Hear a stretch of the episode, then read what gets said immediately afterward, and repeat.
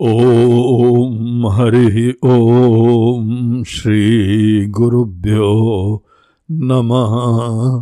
हरिः ॐ आत्मबोध का लास्ट लेसन श्लोक नंबर सिक्सटी एट आइए श्लोक का पाठ करें। दिग्देशकालाद्यनपेक्ष सर्वगम् शीतादिहृन्नेत्यसुखम् निरञ्जनम् यस्वात्मतीर्थम् भजते विनिष्क्रियः स सर्ववित् सर्वगतो मृतो भवेत्। ये आत्मबोध का अंतिम श्लोक, जिसके अंदर आचार्य श्री हमको बता रहे हैं कि आत्म का ज्ञान प्राप्त करना एक दिव्य तीर्थ यात्रा के द्वारा तुल्य है। जैसे हम लोग बाहर किसी तीर्थ में जाते हैं, वैसे ही यहाँ पर अपने यथार्थ में जगना एक उसी प्रकार की तीर्थ यात्रा समझिए। लेकिन बाहर की जो तीर्थ यात्रा है, वो भिन्न देश में होती है और वहाँ पे किसी कर्म से, मेहनत से, चेष्टा से, प्रयास से उस जगह हम पहुँच के फिर अपने इष्ट देवता का आराध्य का हम वहाँ पे दर्शन करते हैं। ये जो यहाँ पे बाहर की तीर्थ यात्रा है, आप समझ लीजिए कि वो एक प्रिपरेशन है। वो ऐसी प्रिपरेशन है कि वो हमको आत्म तीर्थम यस्वात्म तीर्थम भजते। तो ये अपना ही आत्मा, ये हमारे आराध्य हैं और ज्ञान की प्राप्ति, यही हमारी साधना या पुरुषार्थ है। बाहर की तीर्थ यात्रा को आप सदैव एक प्रिपरेशन समझिए यद्यपि बाहर भी कोई कोई दिव्य स्थान होता है, किसी संतों ने बनाया है, ऋषि मुनियों ने बनाया है, कई जगह तो भगवान खुद ही प्रकट होते हैं, इसीलिए उसको ज्योतिर्लिंग कहा जाता है हम्म? लेकिन वो तीर्थ हम जाके एक श्रद्धा से किसी आलंबन में भगवत बुद्धि रखते हैं और श्रद्धा से प्रेरित होके कर्म करते हुए जाके वहाँ पे उनका दर्शन करते हैं। तीर्थ यात्रा हम लोगों के वहाँ पे एक बड़ी इंटरेस्टिंग साधना होती है। तीर्थ यात्रा करने का संकल्प आपको अपने घर से, अपने स्वजनों से, धन दौलत से, सबसे मोह छोड़ना पड़ता है, तब जाके तीर्थ यात्रा चलती है। आजकल के समय में तीर्थ यात्रा भी एक टूरिज़्म का पार्ट बन गई है और उसका असली तीर्थ का प्राण खत्म हो गया है। तीर्थ यात्रा में बहुत ही रिस्क होता था वहाँ पे गए तो केवल भगवत इच्छा से पहुँचना और भगवत इच्छा से वापस आना।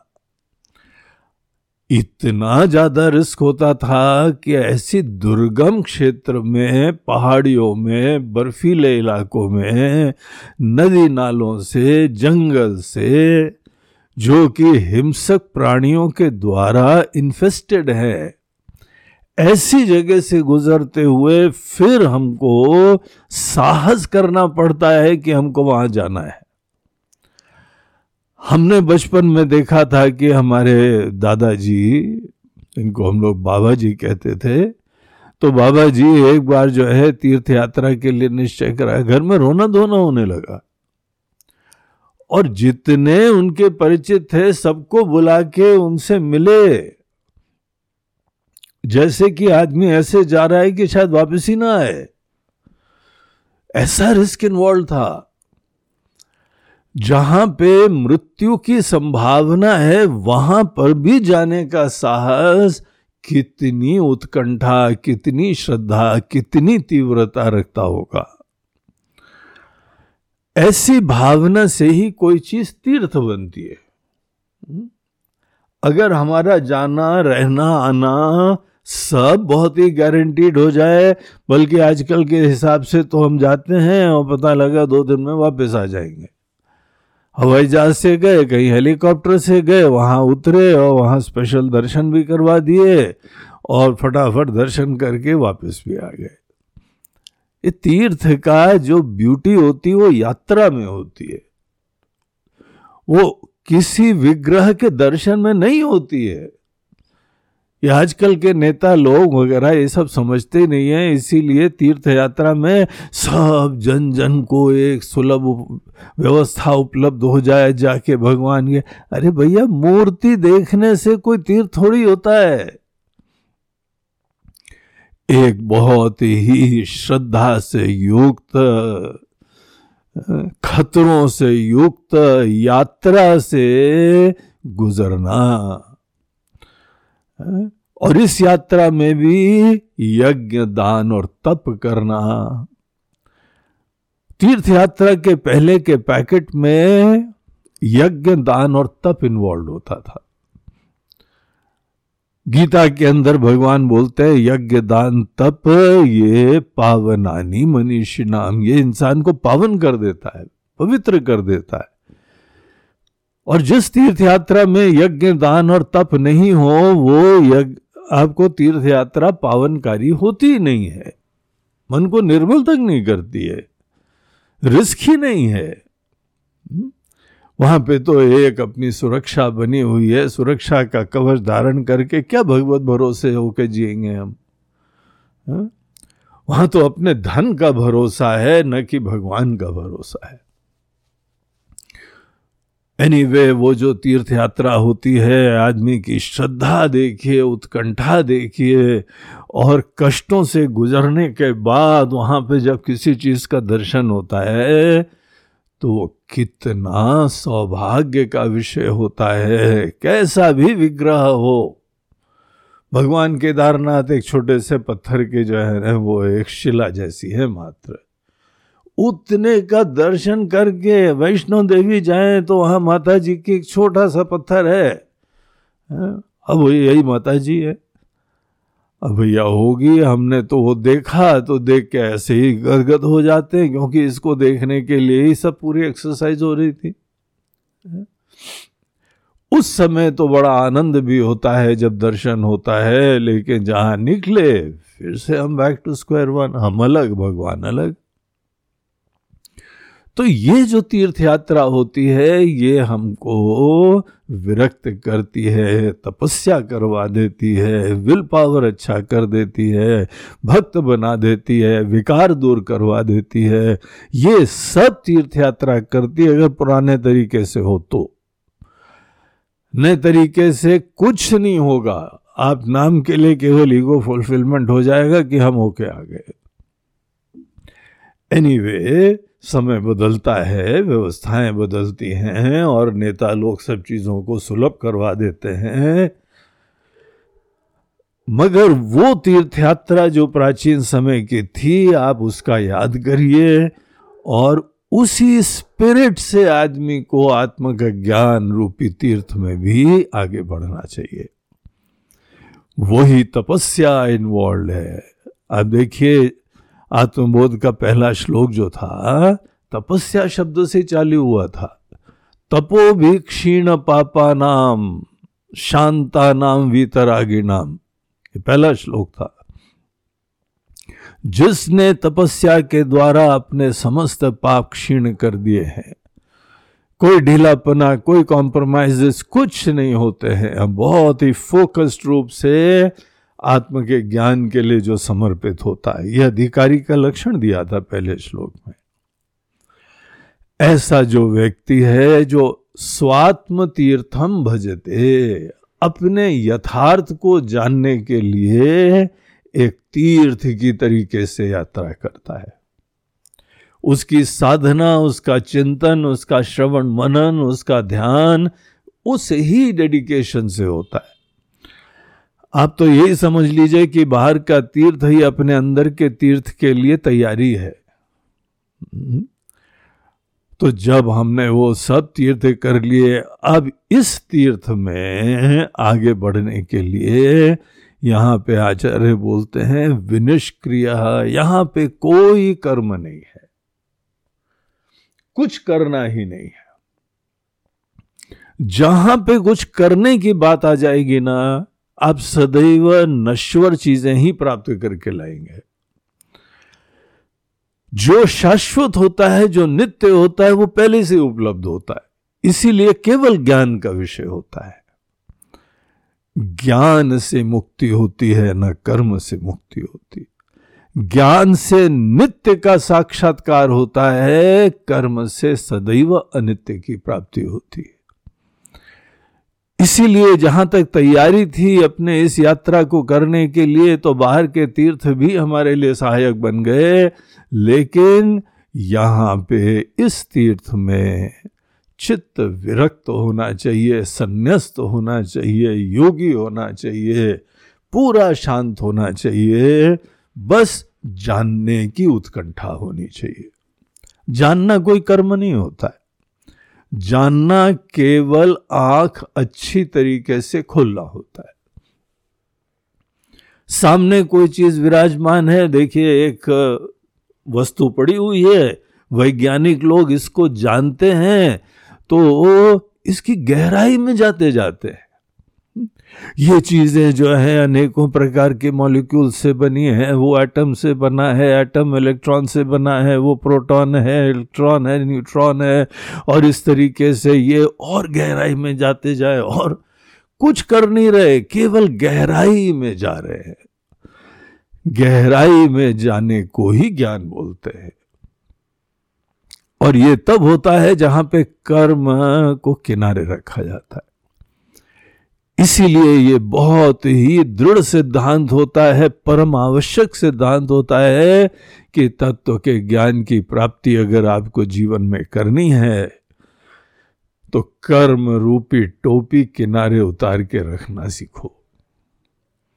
और मात्र बगैर कर्म के कोई चेष्टा नहीं है, कुछ अप्राप्त की प्राप्ति की चेष्टा ही नहीं है।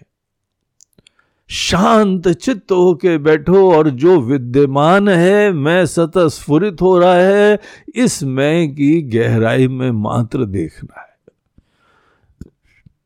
तो ऐसे जो है, संन्यास्त मन से यहाँ पे आचार्य बोलते हैं, विनिष्क्रिय, विशेष रूप से निष्क्रिय। क्योंकि यहाँ कर्म का रोल है ही नहीं, इसलिए हमको कर्म से कोई इतराज नहीं है। जब कर्म के द्वारा कोई चीज़ प्राप्त करने योग्य होगी तो कर्म करेंगे ही करेंगे। उसमें कौन सा इशू है? लेकिन ये जो हमारा एजेंडा है, यहाँ पे कर्म का रोल ही नहीं है कुछ।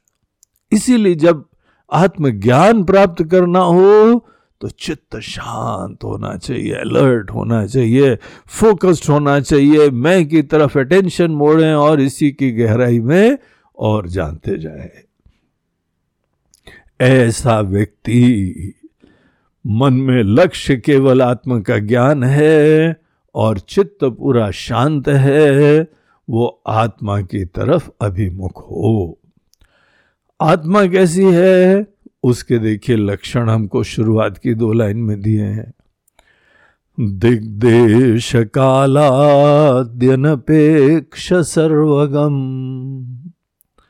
दिख देश काल आदि अनपेक्ष। दिशाएँ अनेकों प्रकार की जगह समय इन सब की उपेक्षा करनी होती है। देखिए बाकी हम लोग पूजा उपासना करते हैं वहाँ पे दिशाओं का महत्व होता है।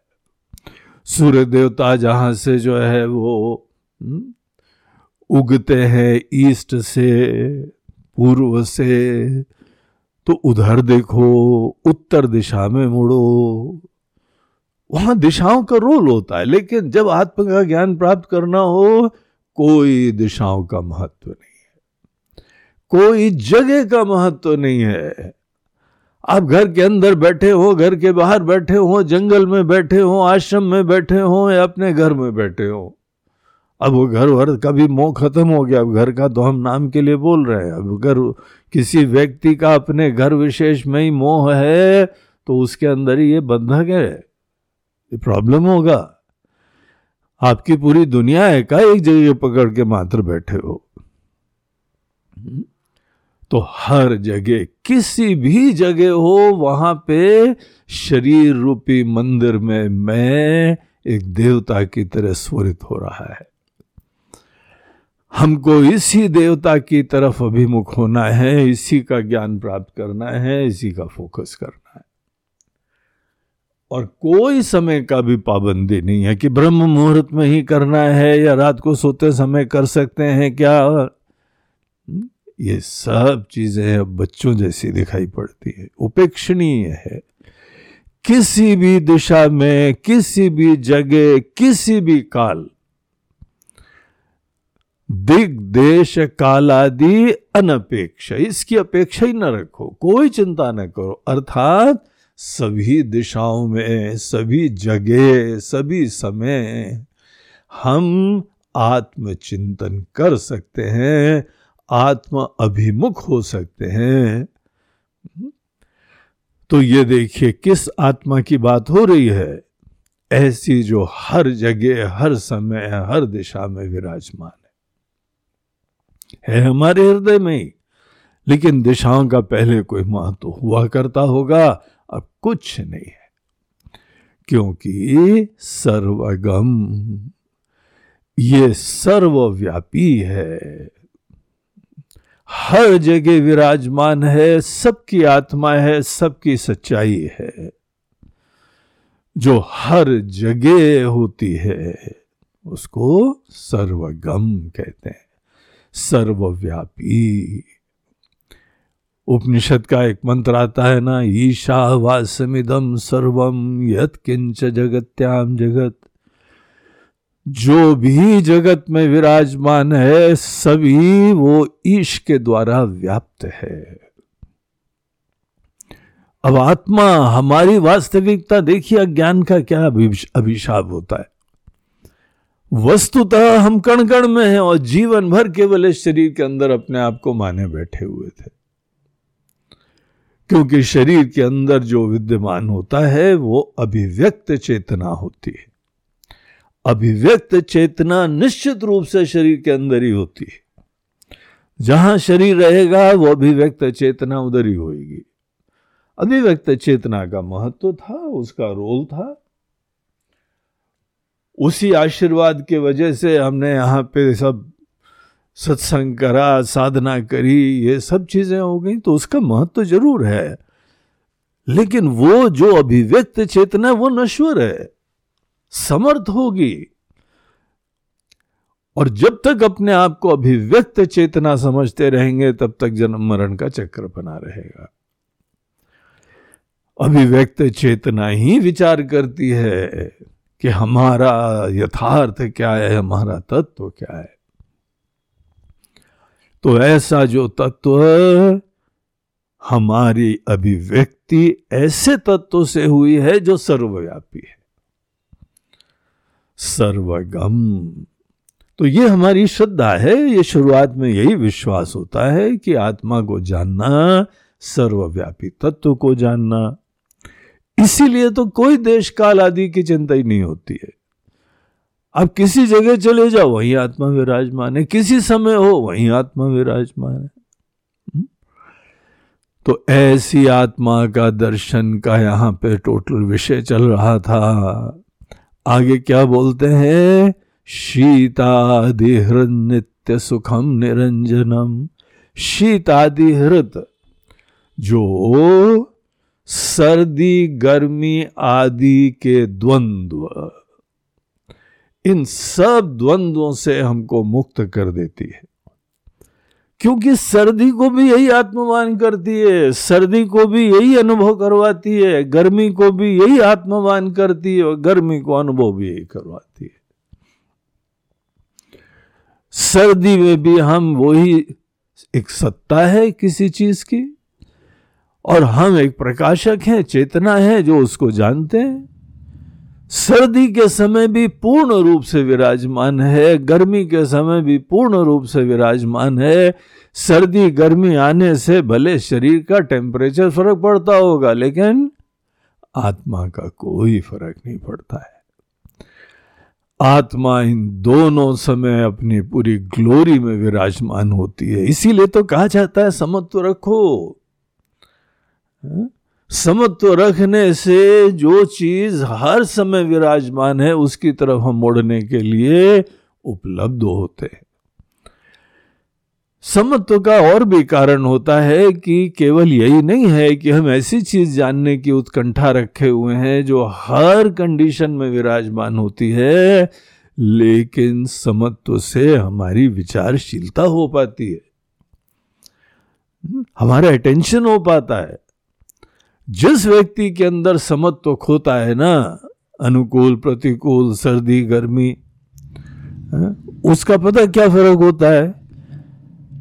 वो व्यक्ति जहाँ पर कोई अनुकूल चीज़ हो अनुकूल वस्तु को देखते समय वो अपनी किसी एक इष्ट कल्पना में रमने लगता है। प्रतिकूल हो तो हमको ऐसा लगता है कि हमको कोई नुकसान हो गया है। इसीलिए तो प्रतिकूल में दुखी होते हैं। मान किसी ने दिया, हम खुश हो रहे हैं, अपमान दिया तो दुखी हो रहे हैं। थोड़ा विचार करके देखो। ऐसा व्यक्ति कोई दोनों का तत्व नहीं जानना चाहता है। दोनों परिस्थितियों में अपने अहम की संतुष्टि चाहता है। एजेंडा अहम की संतुष्टि है। न कि दोनों परिस्थितियों का यथार्थ जानना है। इसीलिए समत्व का बहुत आवश्यकता होती है, ये गुण आवश्यक होता है। गीता में भगवान बोलते हैं कि समत्व ही योग का प्राण है। समत्वम योग उच्चते तुम बैलेंस रखोगे, तुम डिस्टर्ब नहीं होगे। डिस्टर्ब नहीं होना मतलब बाहर की परिस्थिति तुम्हारा अटेंशन किडनैप नहीं करती। हम बाहर की परिस्थितियों को कई बार इतना महत्व देते हैं कि हमारी विचारशीलता का अपहरण हो जाता है। अटेंशन खत्म हो जाता है। इसीलिए समझ तो बहुत आवश्यक होता है। सर्दी, गर्मी, मान, अपमान, सुख, दुख, इन सब में शांत रहना चाहिए। तभी लेसन लर्न होते हैं। तभी इन सब परिस्थितियों में हमको शिक्षा मिलती है। तो योगी बनना हो तो तो शिक्षा प्रेरणा रहती है, लेकिन जब तत्व को जानना है, ये तो सब सुख दुख मान अपमान से मुक्त कर देगी हमको। आत्मा का ध्यान, आत्मा के ऊपर किसी का ध्यान गया तो वो क्या होता है? शीतादिहृन शीत आदि, सर्दी, गर्मी आदि, ये सब उसके लिए बेमायने हो जाता है। नित्य सुखम और ये आत्मा तत्व तो कैसा है? यही आनंद स्वरूप है। नित्य सुख होता है। कितनी एक्साइटिंग चीज़ है।